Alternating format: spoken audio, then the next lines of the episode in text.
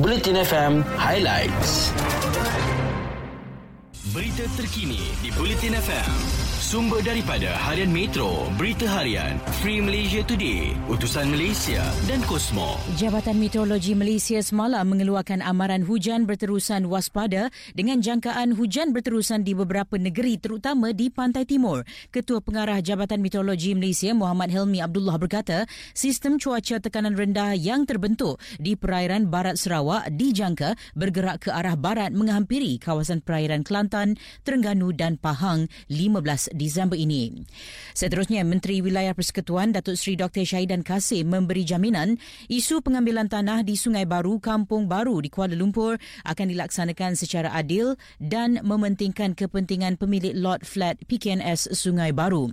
Malah, beliau sendiri akan berunding dengan pemilik dan pemaju terbabit bagi memastikan persetujuan yang adil dapat dicapai.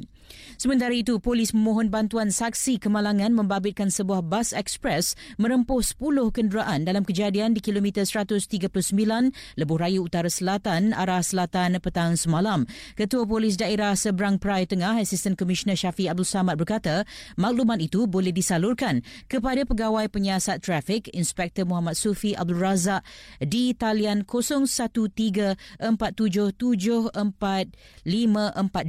Siasatan awal mendapati kemalangan berlaku apabila sebuah bas dari arah Butterworth Pulau Pinang dalam perjalanan ke Ipoh Ipoh Perak dipercayai hilang kawalan sebelum dilaporkan merempuh semua kenderaan terbabit.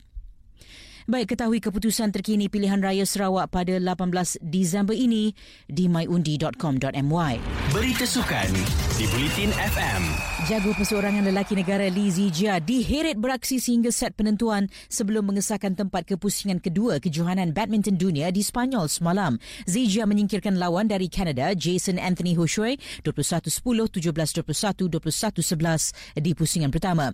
Zijia yang juga juara seluruh England 2011 akan membuat perhitungan dengan pemain Brazil Igor Coelho dalam aksi pusingan kedua yang dijadual berlangsung Rabu ini. Seterusnya Aidil Zafwan Abdul Razak dan Syarul Saad disahkan mengalami kecederaan hamstring sekaligus kemungkinan terlepas aksi terakhir kumpulan B Piala Suzuki AFF 2020 menentang Indonesia Ahad ini. Jurulatih skuad Harimau Malaya Tan Cheng Ho berkata bagaimanapun beliau masih memiliki beberapa pemain yang mampu mengisi kekosongan di benteng pasukan itu seandainya kedua-duanya tidak sempat pulih sebelum pertembungan pertempuran hidup mati itu. Dan akhir sekali, Sergio Aguero dijangka bersedia mengumumkan persaraannya hari ini kurang enam bulan selepas menyertai Barcelona. Pemain berusia 33 tahun itu bergelut dengan kecederaan dan masalah kesihatan sejak berpindah ke Spanyol. Bekas legenda Manchester City itu hanya melakukan lima penampilan di kelab Catalan berkenaan. Sekian berita. Aplikasi Audio Plus kini boleh beri notifikasi waktu solat dan arah kiblat.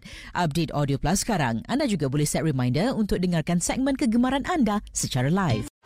Ikuti berita-berita terkini di Bulletin FM.